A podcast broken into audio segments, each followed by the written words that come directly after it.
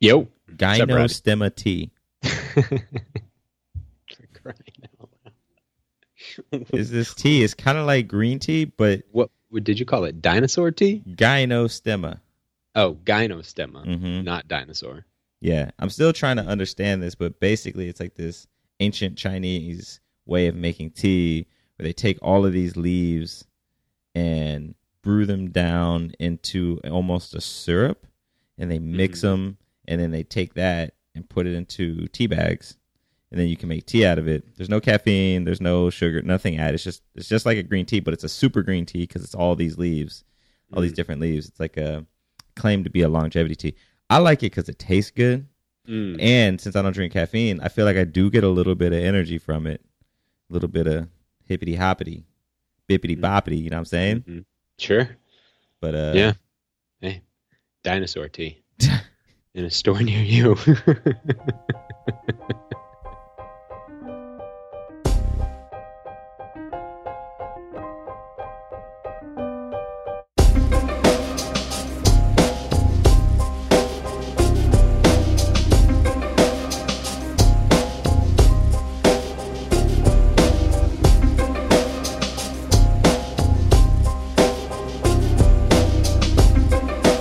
Hey, all, I'm Keith. Yo, and I'm Rodney, and this is the More in Common podcast. Welcome. This is a place for genuine, authentic conversation where we explore the fact that we indeed have more in common than that which divides us. And you can find us at moreincommonpod.com. All things there, everything you need to know about us. Um, if you can distinguish our voices, that is. Uh, so I just I missed the I just had a thought. www that time. Yeah, I didn't. I didn't want to. I didn't want to do it. Um, but I do want to do this and read a re- our, our uh, iTunes review. Um, Of From- the week. ALL eighty six, all eighty six. Honest and thought provoking. Rodney and Keith are fun, thought provoking hosts that address important issues head on through open and honest conversations. Aside from hosting a multitude of interesting guests, they share feedback to help individuals navigate difficult conversations both internally and externally. Hmm. Thank you very much for that, ALL. People do 86. listen to our feedback. I know. Isn't that awesome? Thank you, I- all I- 86. That's what I'm going to call you. I, that's so good. Not all 85, all 86.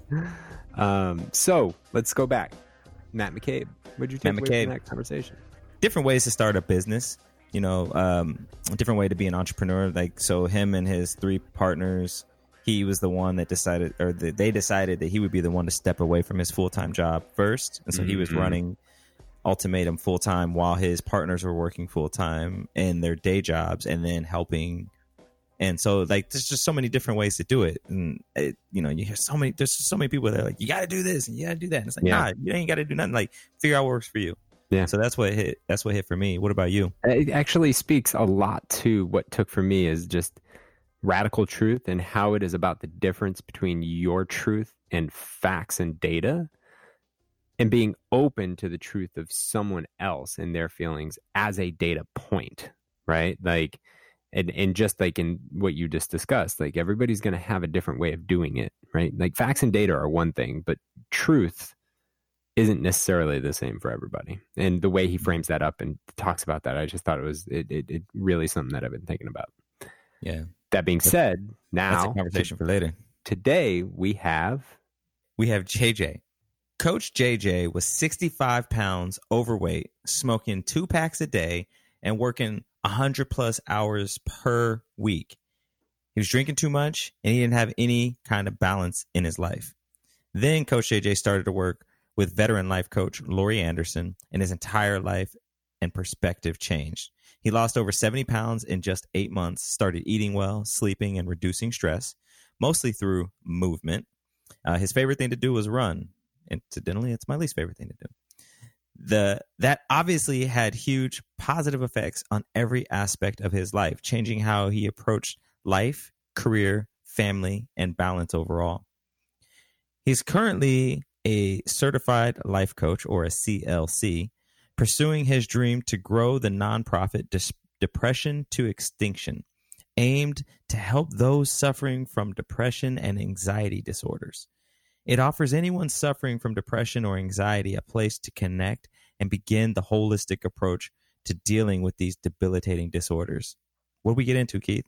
Gosh, we, I mean, this is a an energetic conversation, and we get into a lot when we get into the check in process at D2E. We talk about the uh, depression to extinction origin. We talk about suicide awareness, um, his work with subs- through substance abuse, connection, shame, his journey. Uh, I mean, it's just a packed conversation that has a lot of energy and it's a lot of fun. What'd you mm-hmm. take away? What, what struck you most about it? the energy is definitely one. I mean, he's an intense guy. Like he's just he's kind of like full speed, and along with that, the generosity of time. Like I could tell, we could, well, I could tell he had a lot going on. He had calls and p- things coming in, but he focused on the conversation. He gave us everything, or at least it felt like he gave us everything, and that that was uh that was really really uh cool. What about you? Um, I the the whole frame of how he's intentionally worked to be more empathetic.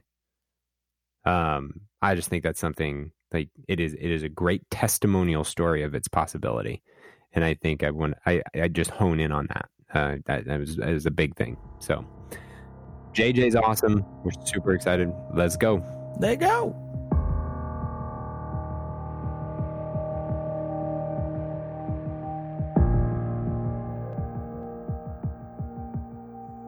To to write my emotions, and here's a great exercise for anyone who's listening when you're having a really hard time kind of getting your words out, if you're right handed, take your pen, put it in your left hand, and time yourself for five minutes and try to write whatever you're thinking. Because what happens is you're going to use a different part of your brain, you're crossing over, and it really gets I mean, it really gets you focused. Those, those transmitters are just firing like, whoa, whoa, whoa, I have to write this perfect. Don't worry about whether you can read it or not. It's a great exercise when you're journaling. If you're stuck, you just don't know what to write or, or what you're writing, you might feel a little yeah about. Switch it to your left hand. If you're left-handed, switch it to your right hand. If you're ambidextrous, I don't know to tell you. Write with your toes. But but Take your but, but switch but switch you know switch it up and and, and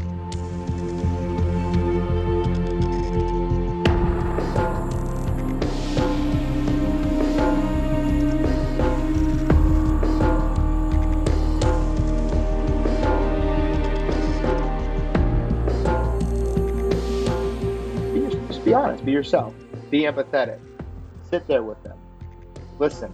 We don't do enough active listening in this world, right? So, what's the biggest issue between kids and adults right now? They want to be heard, we want to be listened to. This check in process bridges that gap. This formula creates a space where everyone can have what they want.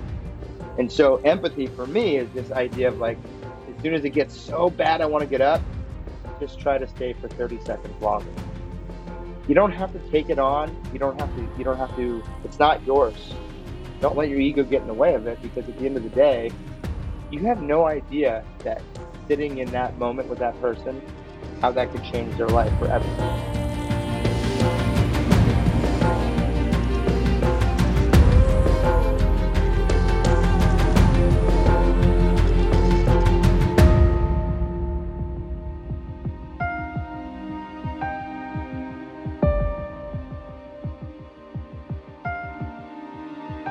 Okay, welcome back. We are here with Jeff Jackson, aka JJ, aka Coach JJ, aka possibly other things.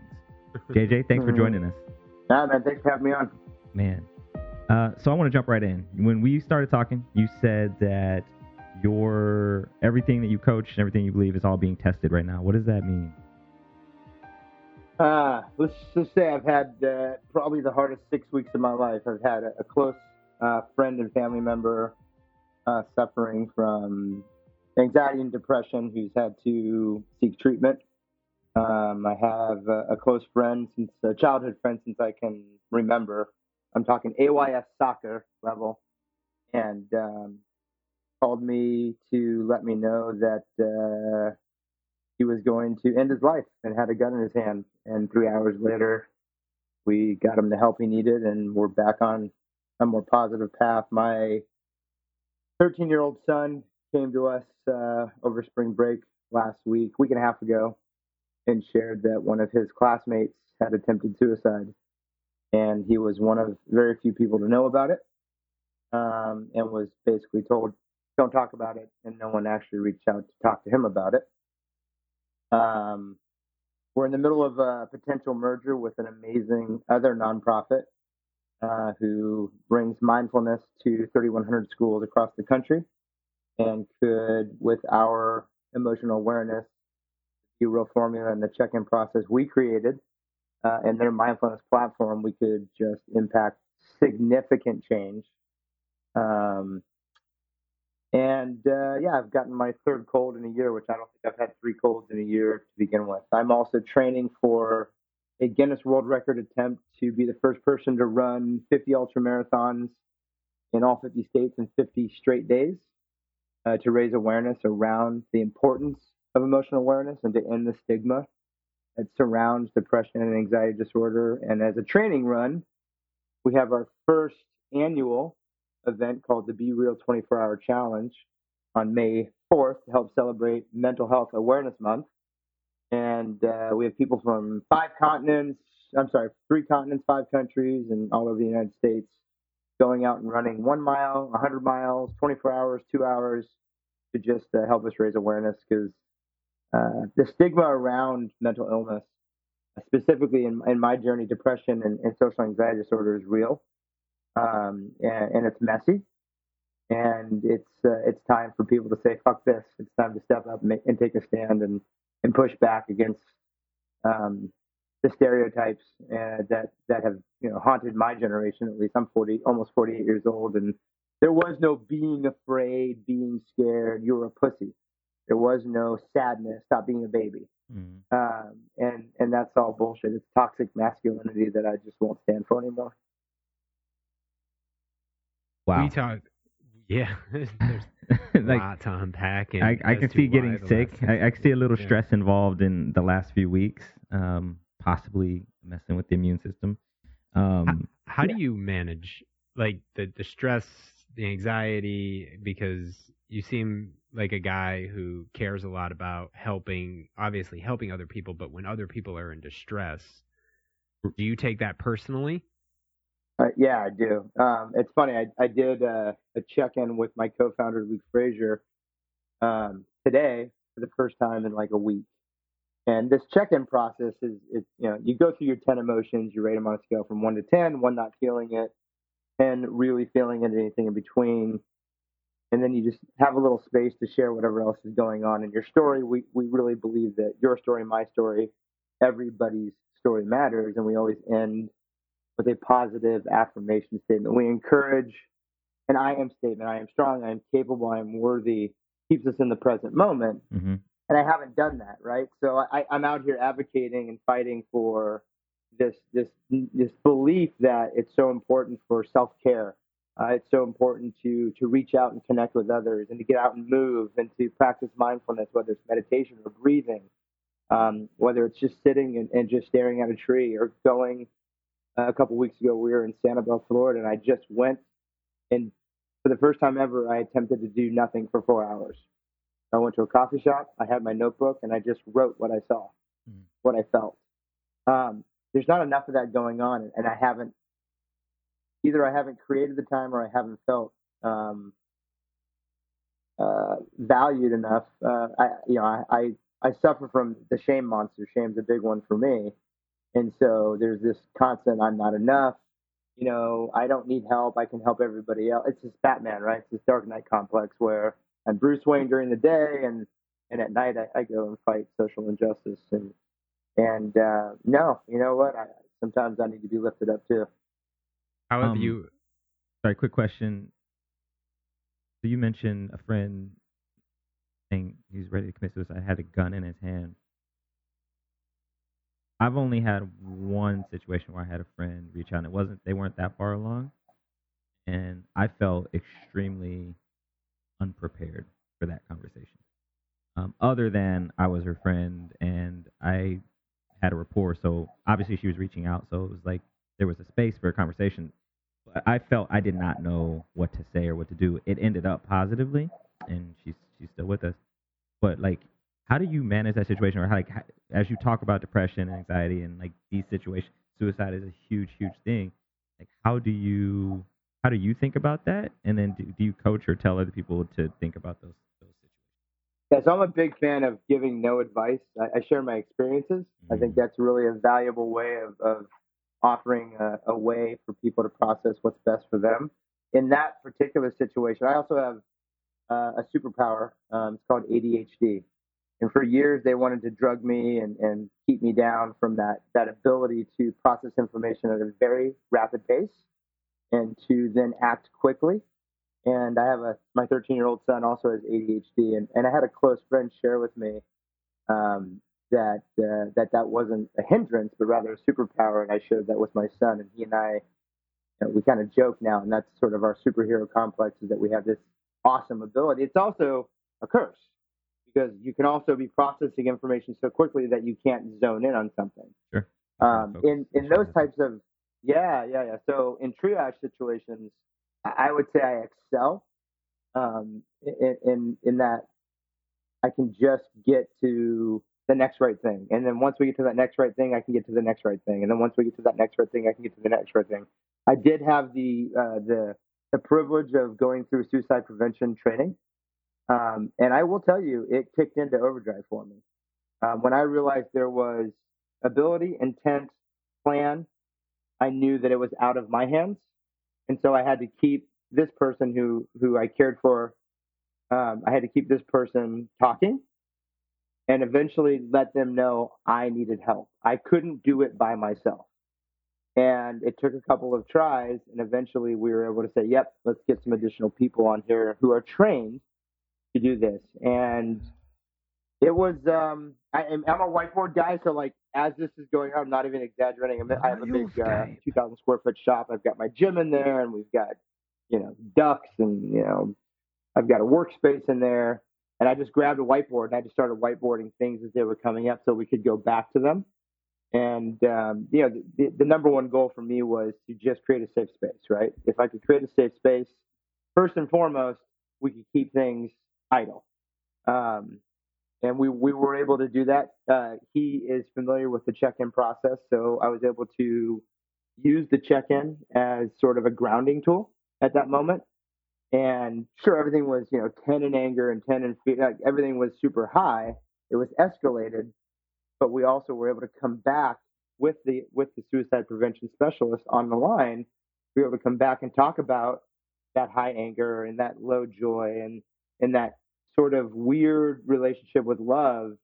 And when the, when this whole crisis was over, and we knew that he was safe, we knew that everything was moving forward, uh, at least for the next you know 24 hours um, the the gentleman on the phone said he goes, "What is that thing you did with him?" And I said, "It's it's our core, you know, solution that we offer to our community. It's called a check-in process." And I went through it with him, and he was like literally wanting us to come out and train their staff here in Austin on how to do that. So it's pretty cool. So to to kind of simplify a little bit for a layman who necessarily isn't trained who isn't tapped in to depression to extinction eh, depression to extinction yet and who really has like in Rodney's situation never really come across this before it, it seems to me like first you listen listen first and don't give advice. Um, assess ability intent and do they have a plan to do it? And ultimately just keep asking questions talk through things and get someone else on the phone who's who is trained and certified to actually manage this type of situation as probably the best action that if someone called me tomorrow I could easily just say okay just stay focused because I'm not trained for this and I need to make sure that I have somebody trained to do this on the phone but I got to get to that point am I oversimplifying it or is that is that fair no, I mean, from my experience, that's spot on. And, and what was valuable to have someone else trained in this was by the time we were able to, because I couldn't quite locate where he was at, mm. their job was to triangulate his situation, and they were able to get the police there. That wasn't my job. In fact, when the police got there, he's he got pissed. He's like, "Fuck, you called the cops on me," and I'm like, "I, I didn't call the cops on you. What's going on?" Because at this point, I wasn't involved. You were in involved the in that, yeah. the prevention line was. But what's great is that I was able to maintain my relationship with him And so when 35, 40 minutes later, we stayed on the phone the whole time. And when he came back, he's like, You sold me out. You you called the cops. And I said, I swear I didn't call the cops. And the guy on the line said, No, I did. It was my job. You had intent, you had ability, you had cause, you had plan. And then it turned to this guys didn't hang up. And it was this all of a sudden this amazing, for for lack of a better word, in a stressful situation, this amazing I'm not alone. Mm-hmm.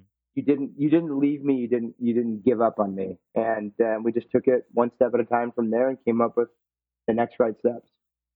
You said that you don't give advice. You like to share your advice, or you like to share your experience. No advice, share experience. Where did that come from? Uh, yeah, we learned some of that in, in program, right? So I went to a 12 step program and, you know, all, all, of my, my AA brothers and sisters out there love that I say this. I make up that they love that I say this and they, they probably hate that I say this, but like for me, the 12 step program got me sober, but it didn't keep me sober. Mm-hmm. In other words, I was able to say, hey, yeah, I, I've got a problem, whether I'm a hardcore alcoholic or a hardcore druggie, or I just have a horrible relationship with alcohol and drugs. It got me sober, but the the challenge I had was I needed something deeper. I needed something closer.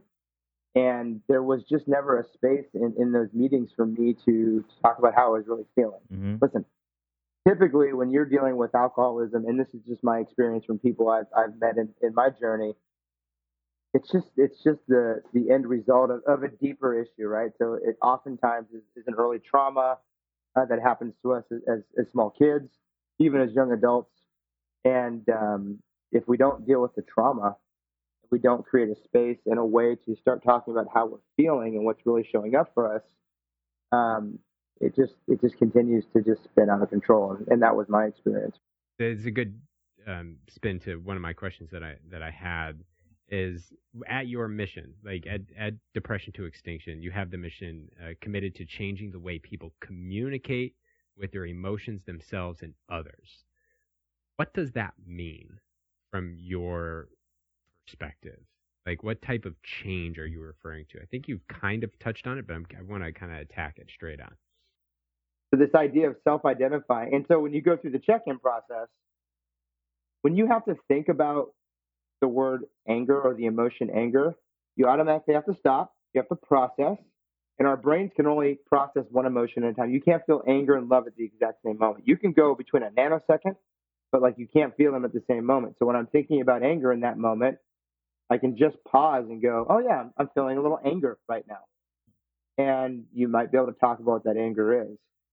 And then this idea of like connecting with others. So yeah, so I think, you know, the, second piece of like, you know, connecting or communicating with others is this opportunity to just create this space, right? To genuinely care about someone else. Like my year this year is about empathy. I'm practicing empathy. I'm studying empathy. I wasn't taught empathy.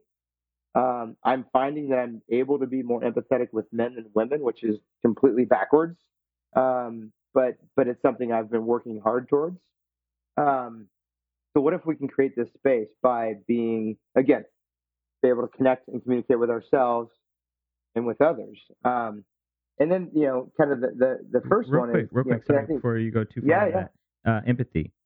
Have you looked at much empathy versus, or the difference between empathy and compassion? Have you looked at that much so, while you're studying empathy? So there's a lot of studies about the difference between empathy and compassion. Um, in fact, Harvard did a study 2005, 2006. Um, they're, they're, it's interesting how they cross, right? So they have all these intersections. Um, I'm not good at either. So it's been really interesting for me to focus on empathy this year. Mm-hmm. I I completely confused empathy with sympathy. Feeling sorry for someone mm. versus sitting in the shit with that person that you care about or that person you're available to in that moment and just going, man, I see you. I feel you.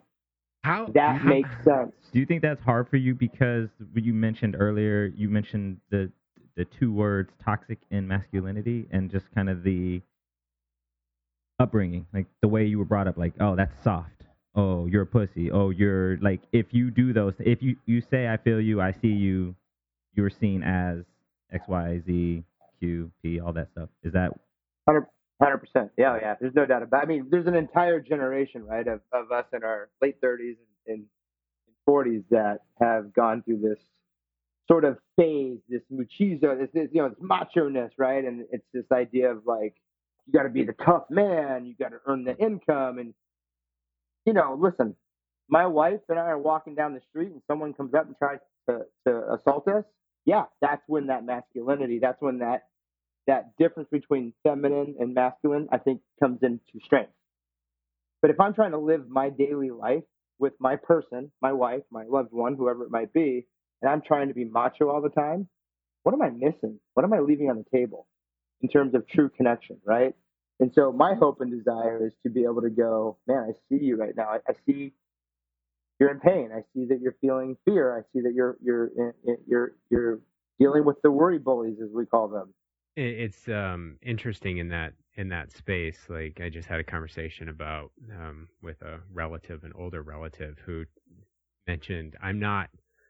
I, I don't understand this bullying because I was taught that you know to defend myself, and know it was like, and I started just thinking about it, and yeah, it's not. It, part of it is like I have to defend myself because I'm a man, right? Like I if if someone's being a bully, someone's being brash and angry and irritable towards me because they have something going on in their life, why do I need to resort to any kind of response in a physical way just because I'm a man? Or it, why why is the the issue just not the initial response or initial action itself, right? Like and well, there's this expectation to to defend oneself especially when you're a man and i think it goes that deep in the act of physical interaction regardless of you know and i i think that contributes a lot to this this toxic masculinity and this need and to for bullying today up, right i think it's a little little different than no, i'm talking about the response to bullying right like i'm a i'm a guy i should be, or at least to JJ's point about age and oh, the like this individual was talking about. Well, I was taught to defend myself, but why should you be taught to defend yourself? Like, why do you have to do that? Right? Like, that that shift. We have we have we have grown up in a world of violence. Video games. We go we go from what I played when I was growing up on an Atari, which was Pac-Man and Donkey Kong and Pong, and all this. Yeah, right. To first-person shooters, to graphics that look so real that you can get in a car, you can steal it, you can go get your boys and shoot people up and bang a prostitute on a video game, and that's part of what they're selling. Right. That's toxic. That's toxic masculinity right there. The perfect example. How do you feel about that Gillette commercial that came out? Did you ever see it? No, I, I listen. I heard all about that commercial. Yeah, it's worth a. I, I just. I think it's worth a view because I think I think yeah. they contribute to the the the underlying cause of some of these things is boys will be boys, right? Like right. letting them beat up on each other when one really wants nothing to do with it, but you know the other one's right. being allowed to get away with it because boys will be boys is one of the things. And and they, they well they started off by calling themselves out by like is that the best a man can get? Like the dude getting the shave and then the hot woman walking up and like giving him a kiss and like they right. they straight up put themselves on blast first, like, oh, we we we've definitely fed into this, and oh, yeah. and then went into examples of like. It, so then there's the what I was trying to say to you, Keith, is I think, and and maybe there's not a difference, but like physical and verbal bullying, like if somebody's bullying me online, there's that. There's uh, somebody's calling me names and saying things like I can say I honor you. Somebody's punching me in the face, and I say I honor you. I mean, I could, um, there's there's always turning another cheek. How does that look like? And then how do we teach that, or how do we teach um, what there is? That's for me growing up. That's where I was taught like. Well, this is where I'm not going to be a big fan. I'm, I'm probably going to lose some of your fan base here. So yeah, sometimes you're going to get punched in the face. Yep. And sometimes you might have to punch somebody uh, back totally. to defend yourself. And at that moment, it only needs one punch. I've seen guys, and, and I grew up in a different time, but I saw guys beat other guys to a fucking pulp which is I mean, it's like, like why? no point in like that. what what is the point when the guy's done? It's done, right? right? And I can tell you, I had my share fair my fair share of fights. And here's the thing: win, lose, or draw, I felt like shit. Right. Every it never ended well. time. Never ended well. In fact, I would say some of the shame that I've held on to for so many years is from the verbal and some physical altercations I had in high school. I mean, just looking back and going, why? What was the friggin' point? To show off for, for a girl? Show my buddies I was cool? How many of those guys do I still talk to? Zero. How many of those women, young girls, are still in my life? None. At, at this moment in time, it's easy to look back, right? And say, wow, I wish I wouldn't have done that. But I couldn't even have done that three years ago had I not started connecting with myself and my emotions. And that helped me to start connecting with others in, in a more meaningful way. You've said shame quite a few times. What does shame mean? Keith and I were actually talking about this earlier this week, so I'm very, Yeah. very keyed in on shame right now. So, so we wrote a book, um, and it's about the ten core emotions and about the check-in process. Um, and I wrote the I wrote the chapter on shame. And so, shame and guilt, right? So I always say they look alike, not the same. Have a place at the table with all of our emotions. Um, I don't believe that feelings are good or bad. I think some are more difficult, but I don't think they're good or bad. So I don't think shame is a bad feeling. I did for a long time. Shame for me is this constant reminder of not enough. So when I think of shame, a lot of times words I should have kind of come into that equation. And as soon as I say I should have, a lot of the time I'm knowing that shame is showing up for me. And then for me to hold on to other people's shame, my biological father who I never met, why am I holding on to this man's shame? This man left before I was born. He never wanted to be a part of my life. And yet for years I was holding on to that pain. Mhm. And so shame and pain, when we go through these check-in processes, you see all these correlations. Shame and pain, shame and fear for men often are connected. Anger and guilt often connected. Mhm. And so a lot of times when I when I see shame showing up in my life, there's a lot of pain around that for me as well, both emotional and spiritual sadness. Um, So- you said should. Sorry, Keith. I'm going to say one more. Uh, we recently, uh, somebody who we're hoping to get on the podcast later this year, she said that uh, should is a cognitive. What is it? A cognitive distortion. A coach told her that. like that. Um, like in the, I think one of her Olympic coaches told her, stop saying should. If you should have, you would have. Yeah. Yeah, I love that. I love that. A cognitive distortion. I'm gonna have to write that down. So I there are a couple directions I want to go, but I want to I want to hammer on one point about empathy versus compassion. Because one of the things, I mean, you really nailed. Uh, obviously, you've studied the difference. Being able to sit in the shit with somebody and see them is truly empathy. And we talk a lot about compassion in the coaching and guidance that we provide because it's an easier path towards empathy. It's something that we can we can easily do or more easily do than empathy. And uh, empathy is this word Yeah. in society like that's being thrown around a lot, but the truth of it it is really really hard and you're working on it right now. Like how how do you get to that place? Like how do you allow yourself to be truly empathetic to say you're sitting in shit. I'm not just going to be like, "Oh man, I feel really, really bad for you sitting in shit. No, I'm gonna go sit in it with you, and we're gonna get out of it together. Like, how do you do that? You got- like, what's your plan? You got to. So I, you know, Coach Luke says this to me all the time. Don't try to drink the ocean in one sip, right? So you got to baby step into this, right? So for me, it started with just reminding myself to say, "I see you," even if I didn't see this person or I didn't understand where they were coming with. It's this sort of rewiring the, the neurotransmitters to just go down a new path, a new way. If I see you, oh, I, I hear you, I feel that, I get that.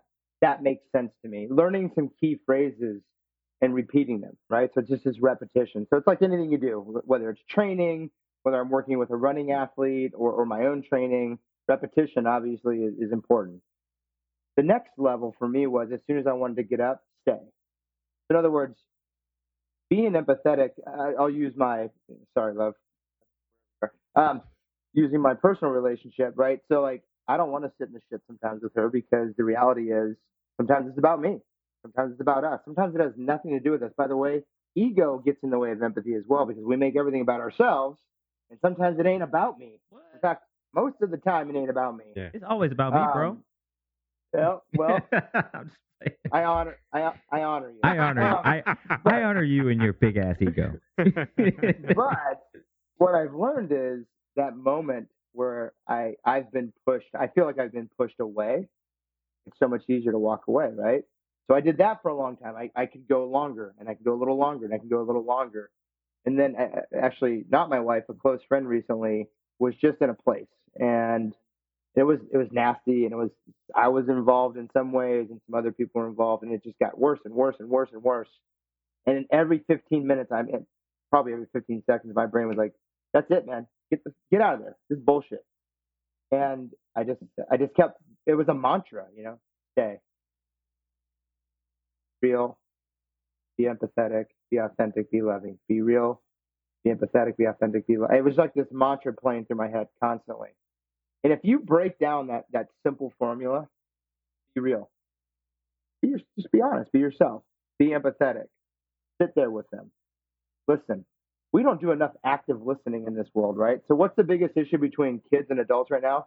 They want to be heard, and we want to be listened to. Mm-hmm.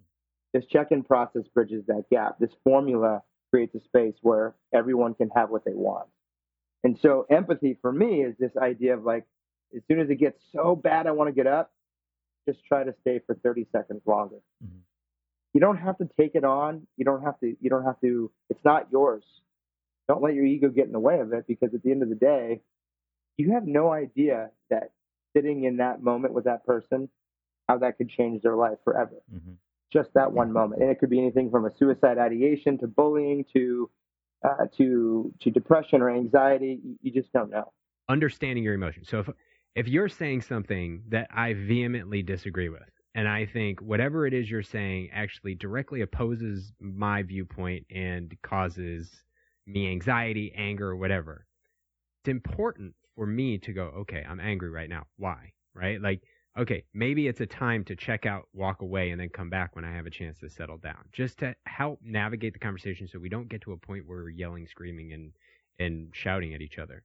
But then, I mean, you you said it. We actually just delivered a training um, on the idea of creating a safe space, right? Like, how do we do that, right? In conversation, in particular, right? Not just. I mean, your safe space is it, it's functionally for a different purpose, but you know, conceptually the same. And safe I just, space I think it's space. right. I just love it. Like we think about it in terms of um, you know, giving someone not assuming their intent. So if someone comes to you and says something, does something that creates an emotional reaction in you, don't assume their intent. Like check your ego, don't assume their intent. You know, um, engage them, right? Engage them with curiosity. Ultimately, be open to listen to what they have to say, right? And and, well, just, and yeah. Oh, go ahead. No, go ahead. Oh, and no, just ultimately give yourselves the space to engage in a conversation in a safe way and I just I just love the parallels to what you're saying because you know the, it's just so powerful how simple some of these concepts are, but how hard they are to execute for so many people. Well, I love that, and and so like look, so part of what I focused in my in my personal development coaching and with some of my athletes before we launched D2E was this idea of being intentional, and so this idea of intentionally creating this space. So look on our weekly meetings we start the meeting, and there's four executives that sit down, and we start our meeting with a check-in. And we have two types of check-ins, right? We have our check-in, which you just go through the emotions, you, you list them on a scale from one to ten. You end with a positive affirmation, simple. We also offer a space when available, when necessary, for a deep dive, where you can really dive into what those two or three emotions that are standing out. There's nothing more powerful to go into, say, a strategy talk or uh, a fundraising initiative we're working on or a community member that's been struggling than to know that the people you're about to engage in this strategy with to know that maybe they're flared up with some anger right now maybe there's some some pain going on in their life so that when you go into the work that you're doing everyone's kind of on the same playing field mm-hmm. our goal is to live in the middle right so we don't want to be too happy all the time we don't want to be too sad all the time we don't want to be too angry all the time and we don't want to be you know too uh, you know, fearful. And if we can just kind of find this idea of kind of finding the middle. Mm-hmm. And what we've learned, you know, through thousands of these check ins, and I've personally done this with over a thousand people, is that after going through the process, if they could go back real quick and just do a, a boom, boom, boom, boom, their anger has come down, their joy maybe has come up just a little bit, just mm-hmm. a nudge, just a notch. Um, and it works amazingly well for conflict resolution in the professional world, and we're seeing it with kids as well. I mean, our focus is on kids, mm-hmm. but we've we've seen it in the professional world as well. When two people are just at it, try this process. It's it's it's a, it's a safe way to to as long as the rules are adhered to. This process allows me to practice that by just being able be compassionate and empathetic to the person that I'm in this process with, and we do do it in groups. In fact a lot of uh, people will start a small group and they'll get three, four, five, or six people together. Yeah. And that's even more powerful because then you have a group of humans, men, women, older, younger. Uh, some of them, some have similar challenges or, or concerns or, or, or issues in their life that they're dealing with. Others are coming from completely different places. And to have three, five, six, seven people, you when you finally come to that affirmation, which I struggle with, and they say yes you are or yes you can or whatever it is the first time it's a little eh, and then the second time you kind of like oh and then usually on that third time there's a science behind doing it three times it's like you start to own it. You start to now that that to me is healthy masculinity to be able to own that you're worthy that you're capable that you're loved. Um, i'm all about that masculinity love it now i have to go to the roots, and I don't know how often you talk about this. You've touched on it. Your your dad was absent. You have um, depression and social anxiety. You've had substance abuse. You've been to AA, and before we even started recording, you talked about a major car wreck that you were in when you were 21. Now, all of that being said, like, where does all of this start for you? To ultimately bring you to the point to start depression to extinction and be on this mission that you're on like go back. Way way back yeah. yeah so uh, you know it starts obviously um, probably I'm, I'm about 10 years old. I'm living in massachusetts. Uh, my biological father had never been in my life uh, but my dad my dad who i call my dad my real dad has been raising me from about the time I was two. I think is when he met my mom. Uh, great guy. Just, I mean, just you couldn't get a better scenario. And still, there was a major trauma that was starting to form for me because I was realizing that my brother and sister were calling me their stepbrother and sister, and I didn't know what that meant. That um, he had an ex-wife. I didn't know what that meant. So all these things are happening and, and starting to unfold, and I start to learn that there was another person that had, you know, had a baby with my mom, and that was my biological father. Um, you can throw on at, at age two and a half, I suffered third degree burns across my entire chest, which are now on the side as you grow that moves. Um, I had rheumatic fever. Mom took me to the doctors. Doctor said he's fine. You're an over paranoid mom. I had a, a hillbilly grandmother who had amazing home remedies, and one of them was fry up some onions and some Vicks salve and make a big paste, and it just sucks the fever out of you. Well, when you have a screaming kid at the top of their lungs who's in pain because they're in a, a fever of 104 degrees, if you forget to drain the grease, it's going to pull the skin off. And it was it was an accident. It was truly an accident, and the trauma that my poor mom went through during that process is unbelievable. And so, you know, I remember being a kid and being taken to the doctors. And back then, they treated burns with a scrub brush and red iodine. Just scrub it for 10 or 15 minutes, clean it, dress it. You do that day and day and day and day. My grandmother used to tell me that I used to yell out the window, lucky, lucky, lucky, lucky, lucky, lucky, lucky, lucky. Apparently, I felt I was lucky that I, you know, survived that. Um, you throw the, you know, you throw the, the, the, the sort of you know, for lack of a better word, toxic masculinity, not even with, with my parents or, or, or, but my peer group, you know, the, the group that I grew up with. Um, and, uh, you know, being a latchkey kid, so mm-hmm. coming home to an empty house as an only child in the woods in Boston, scared shitless because Friday the 13th was the big movie. So I was looking under my bed waiting for a corkscrew to come up through my chest, even though there wasn't a hot chick on top of me. Um, but that's but, a you know, that's a necessary was, part of the formula for sure. Well, I know, but I didn't know that at age yeah. 10, 11, 12. Right. And um, and then moving back to California my freshman year, right before my freshman year, and having to restart with a whole new group of friends and not knowing anybody. I mean, there was just all this stuff, right? Um, uh, enmeshment with my with my mom, uh, distance with with with my dad at that point because I'm now, you know, look, I'm seven years old. I'm in I'm I'm in the garage. I'm running around like a like a banshee, right? And so, you know, hyperactivity, and I bang my I mean I just blistered my toe, toenail back, blood everywhere, right? And the only thing I talk about this when I do my talk, it's in, it's in every talk I do. The only thing I remember from about age seven to ten was age five to ten was stop crying. Jesus Christ, stop crying. Fucked up my toe. Yeah. And, you know, and sure, I probably cried a lot and I probably, but, but those feelings, they, they just weren't, it wasn't him. It was a whole generation of like, mom dealt with the, with the empathy and the boo boos and the, and the, and the coddling and the, lo- I don't remember hearing the words I love you from my dad until I was, until he adopted me when I was 21. Talk about a cool story. He adopted me at 21 years old hmm. he had said, You've always been my son. So all these traumas, big T's, little T's, attachment trauma, I had all of them. I think that kind of led to this sort of mission in life, right? So I get married after the car wreck to my first wife. And of course, that's a, a major trauma. And we both survive. And we're kind of, you know, dating. We're thinking about getting married. So what do we do? Immediately get married. And, uh, you know, that marriage didn't work out. I obviously had some issues, clearly. Um, I have two kids, uh, a baby on the way, and a two year old. And uh, I get kicked out, mm, rightfully so, because I was an asshole. And I jump right into a second marriage. And no, no, no time for healing, no therapy, no, no deep work, just right into a second marriage. And uh, that one went up and down um, for several years. We we ended up having my my my third child, my son. And um, I'll never forget it was Super Bowl 2006. Steelers, Seahawks had a big party, had everyone over playing poker. Party goes, everyone leaves, and my ex and I sat down and we're like, it's over.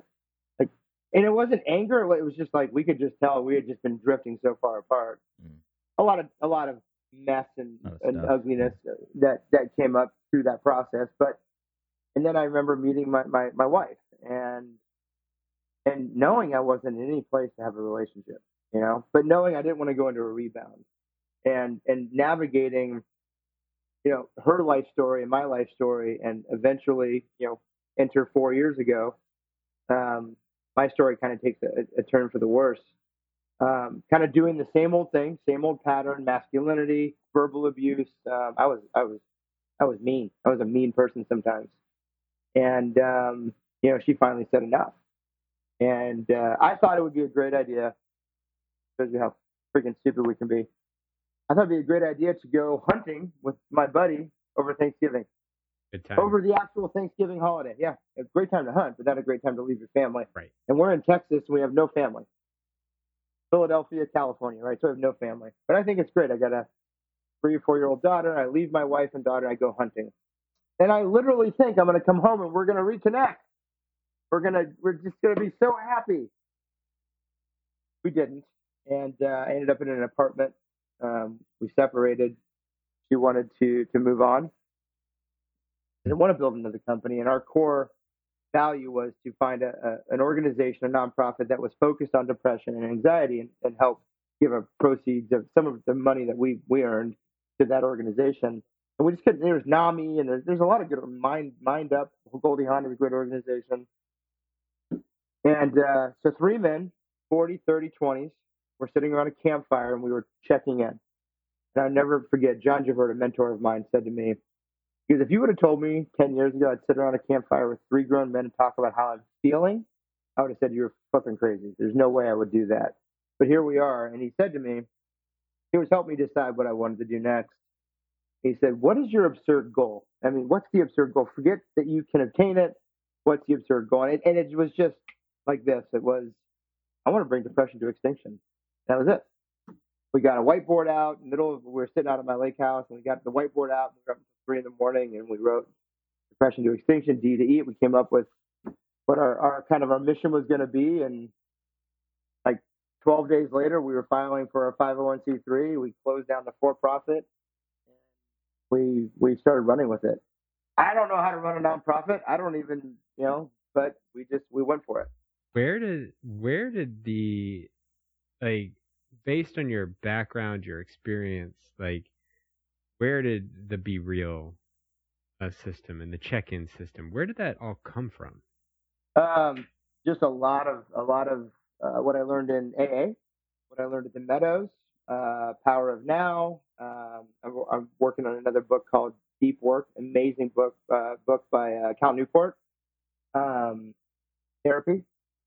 I, I, just took bits and pieces of, of what was working for me and started putting it to paper. So we had 12 emotions, we had eight emotions, we had six emotions. I mean, we, we had a, a lot of different variations for mm-hmm. at first. And we, we realized that these kind of 10 core emotions, we all feel at some, at some level, at some point, right? And so that kind of became the core 10, right? And then this be real formula, um, one of our uh, board members had said, why don't we, you know, why don't we put like a social media campaign out there? I, I wanted to use social media as a platform for good, not for bad.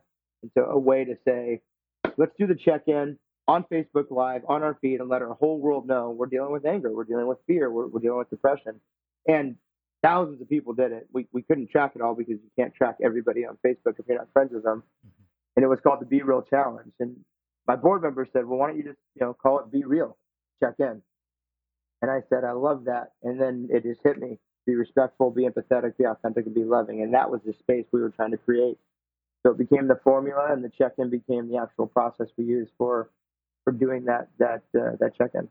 Obviously, you had a lot of help to, to navigate the trauma that you felt to come out in a place, and it sounds like there are different components of evolution. Like you continue to try to be better along this journey, right?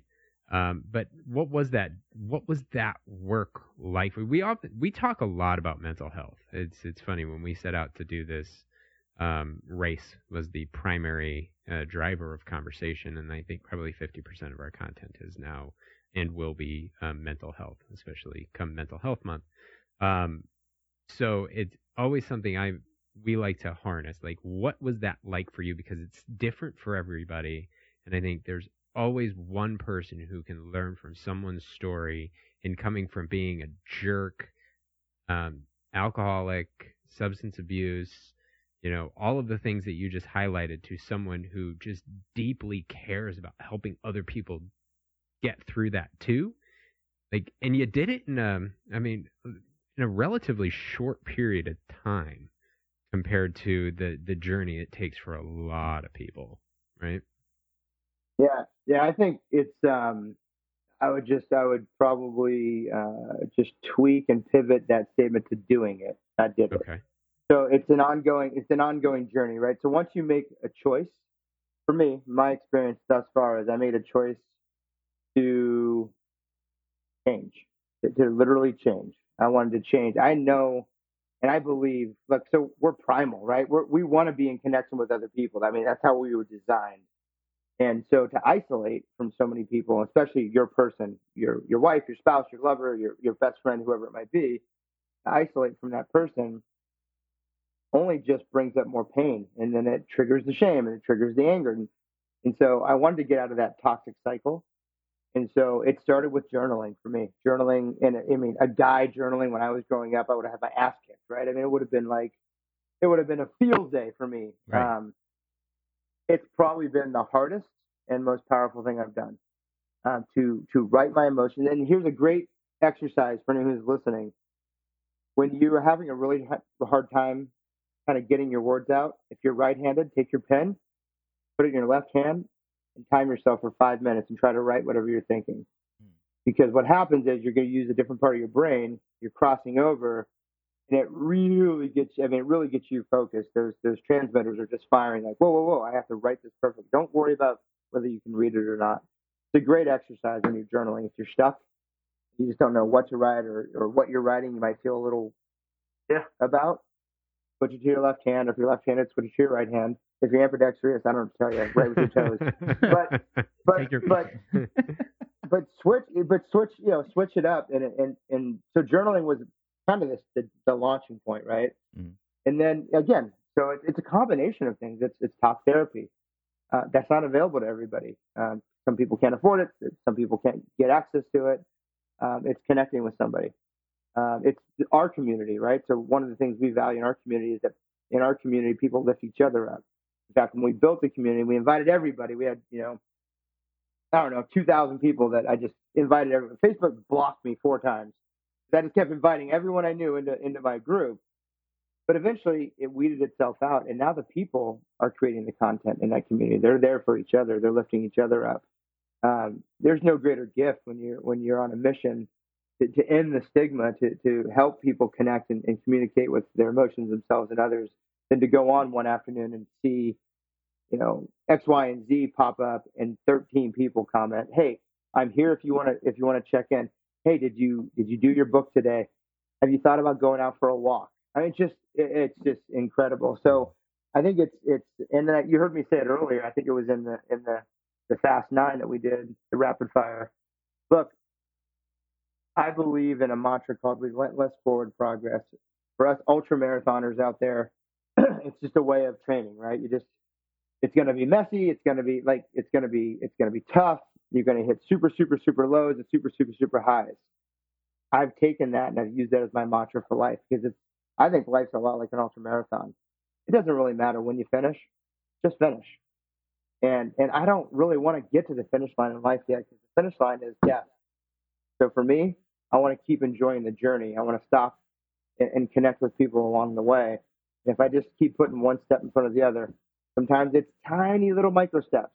But as long as I'm moving forward relentlessly, um, I think my journey is, is, is exactly where it do, needs to be do right now. Do you have micro steps? Like energy you bring and the way you've got like it doesn't well, seem to me like you have a micro. Well, let's talk about ultra marathons for yeah. that question. So ultra, what is that? 50, 100 miles? What's the what's the delimiter for ultra? So uh, anything uh, 50 kilometers or more. 50 kilometers. So 32. Yeah, that's how ultras are. So it's 32.4 or 32.8 miles. I don't remember yeah. the exact math. Um, so my my so I, so I find running right. So I bring movement in as one of the first holistic ways. Sidebar: I leave you know the meadows, and the first thing they want me to do is see a psychiatrist. The psychiatrist wants to put me on meds. This is not a great idea to give a prescription pill person meds. They want to give me Adderall. That's great to snort. They want to give me, you know, Wellbutrin and and you know Xanax. And I'm just thinking. I remember telling this guy like, I'm a, I like I like to take pills with booze. So and I just this isn't a good idea. So I went into talk therapy instead. But but my point is, I found movement as the first way. My my therapist said, hey, go out and move. So I paddleboard and then I I I hate running. By the way, it's kind of funny because I run for a living kind of now. But um, I want to write a book. I, I want to write a book called "I'm a Runner and I Hate Running." Yeah, well, I will read that book. We can co-author. we can co-author. Yeah. I, I, I hate the first three miles, and I hate the last three miles, whether it's a 10 mile run or a 30 mile run or a 100 mile run. But but um, I found running, and so I had this goal. I wanted to run a 5K in all 50 states before I turned 50. That was my goal. And so I did like 12 states. I did Arkansas. I took my son. He did that one with me, his first 5K ever. And all of a sudden, I got a coach, and I, you know, and I, I was getting my running coach certification. All of a sudden, I started winning some races. I started getting actually pretty good. You know, my age group, but but it was still it was it was it was kind of cool. And I watched this documentary about Badwater, you know, one of the hardest races in the world. You run from the, the Death Valley Basin to Mount Whitney, 135 miles in the summer, the hottest day of the year. And you know, David Goggins and these guys have all run this. You know, Dean Karnazes and these these legends that I've been just kind of idolizing.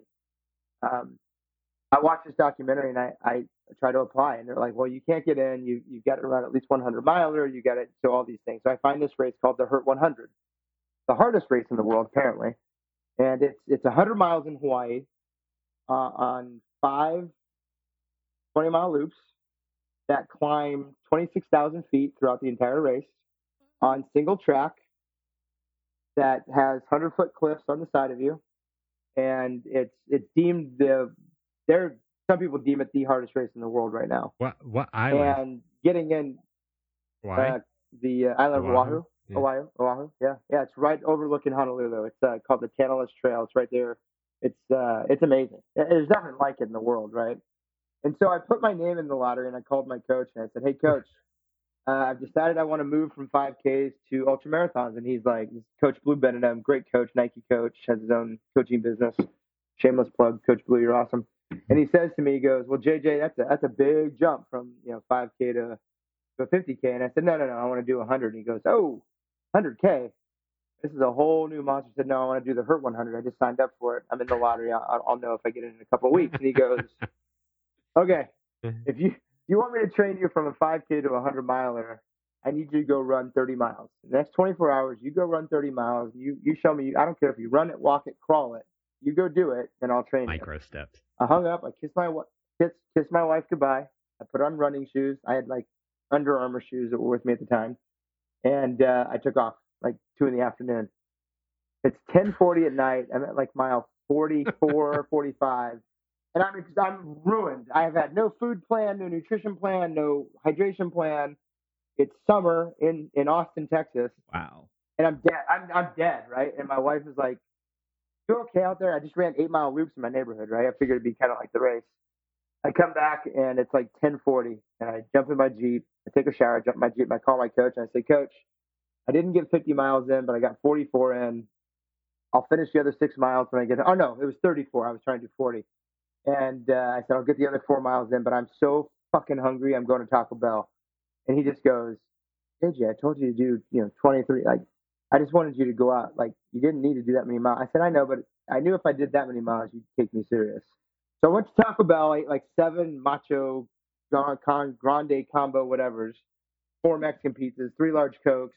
Went back, finished the last four miles. I walked because I was exhausted. My feet had Oh, yeah. blisters. Yeah. I mean, blood blisters. I lost a toenail, and uh, I that that launched my ultra marathon career. I got into the race as a rookie, um, and right before the race, I was overtraining. So I don't do micro steps to answer your question. Um, I uh, No. I was wearing a I was wearing a 60 pound weight vest, and I was doing sprint hill repeats for 14 miles, and um, I ended up getting shin splints and kept running. Uh, finished uh, my 30 miles, my only 30 mile run of the training loop, and about mile 26, I'm coming in to our house, kind of coming down the hill to our house, and then my wife's like, "What's wrong with you? My my legs are on fire." I'm like, "My legs, I can't feel my shins. I can't feel my shins." She's like, "Stop running." I'm like, "No, mental toughness." I'm thinking Goggins. Put it in the cookie jar. Put it in the cookie jar. By the way, y'all, there's a difference between mental toughness Yeah. and fucking stupidity. Yes. I was Yes, stupid. is. And so, and so, anyways, I finished it. I ended up getting a tibial stress fracture. I only have nine weeks till the race. So I met this amazing organization called Elliptigo. Uh, they sponsored me. They gave me a bike. I was able to train on this machine out in the open. Um, so no real running training. I get to the starting line of the Hurt 100. I'm in relatively decent shape, not ready to do the climbing, not ready to do the race. On mile 20, coming down, uh, it's called pipes, the first loop. I slipped in a rock.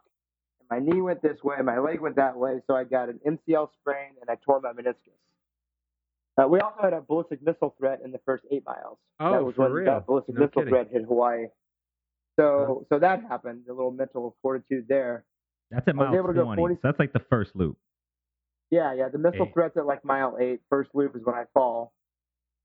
Um, I end up going 47 more miles to finish what they call the fun run on a bad knee. No headlamp. I, I, nothing went right. And uh, I finished the, the fun run, and I remember sitting there crying. I don't know if it was joy, pain, uh, embarrassment, maybe a little bit of everything. My whole family was there. My kids all came. My mom came. My aunt flew out. My wife was my crew chief, and Coach Luke was there with me, and Coach Blue was with me. And I just remembered feeling like life is like an ultra marathon. There's a lot of lows and there's a lot of highs. You gotta just keep moving forward, and relentless forward progress became So, my mantra for life. So we like to ask for all of our guests, what what would you leave as a parting thought to anybody listening? Yeah, I mean, I, I think it's just at at this stage of my journey, my experience has been that um, you know just to to give yourself ten minutes a day. I know it sounds so simple, but to give yourself ten minutes a day. I mean, we're all worth ten minutes a day. And I mean, if I look at my day, I look at social media, or I look at you know mindless conversations or fussing around with bullshit that that isn't all that important. You deserve 10 minutes a day. And, and i tell people all the time like for me i know that if if if i'm gentle with myself it allows me to be gentle with others. So give yourself 10 minutes a day. Get out and move, connect with people, and, uh, and, just, and, and just give yourself that, that 10 minutes